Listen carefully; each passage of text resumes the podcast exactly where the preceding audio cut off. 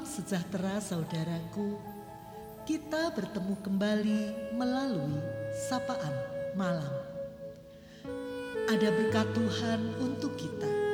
Firman Tuhan yang akan memberi kebahagiaan. Hubungan antara pikiran dan kesehatan tubuh sangatlah erat. Malam ini firman Tuhan Amsal 17 ayat 20a dan 22 hendak menyapa kita. Orang yang serong hatinya tidak akan mendapat bahagia. Hati yang gembira adalah obat yang manjur. Tetapi semangat yang patah mengeringkan tulang.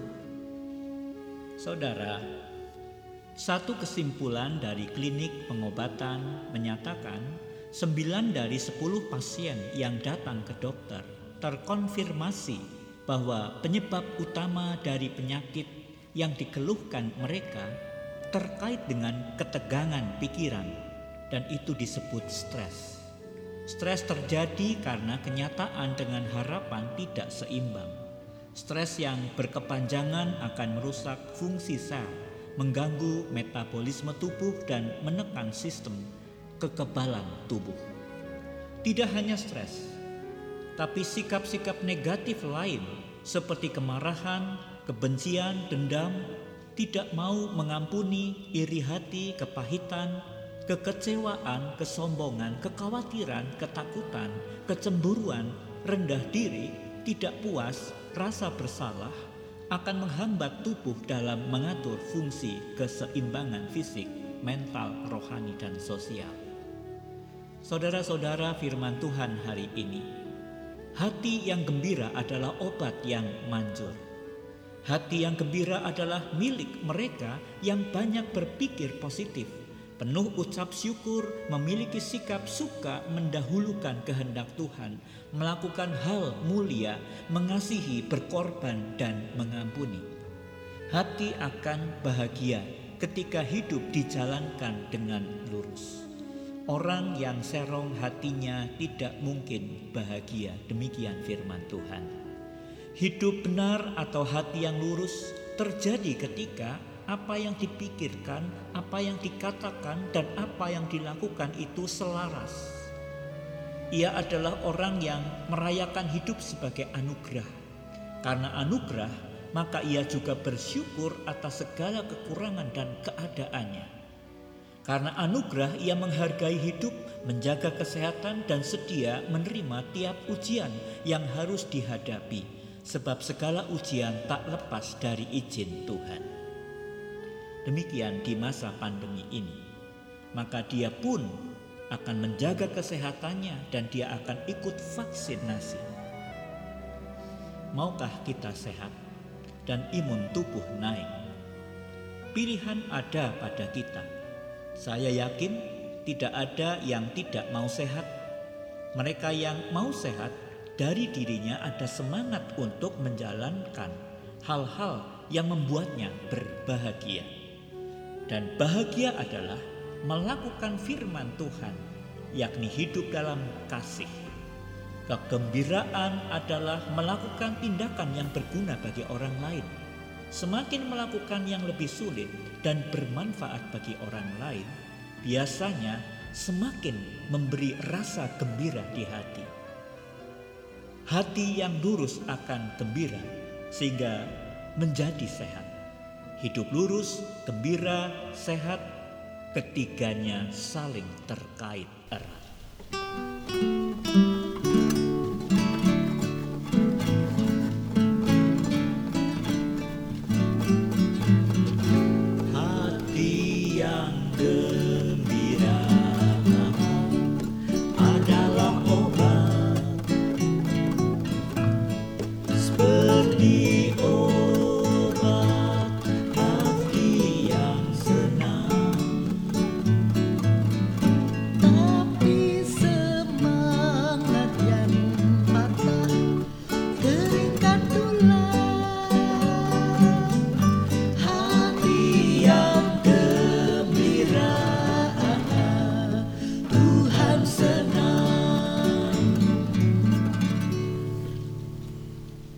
Marilah kita berdoa.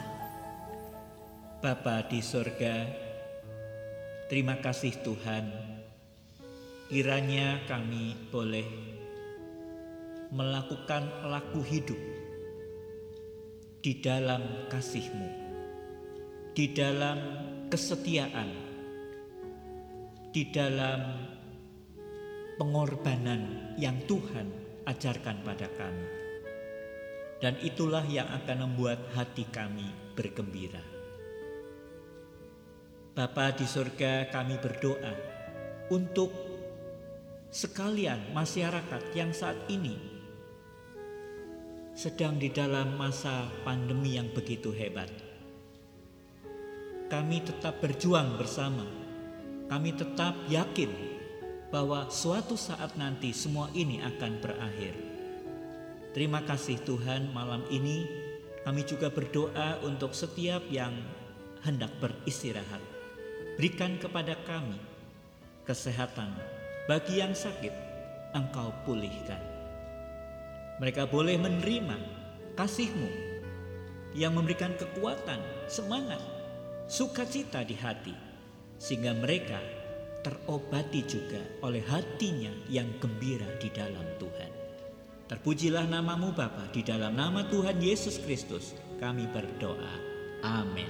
Selamat malam saudaraku, janganlah patah semangat karena semangat yang patah mengeringkan tulang. Selamat beristirahat. Tuhan Yesus memberkati.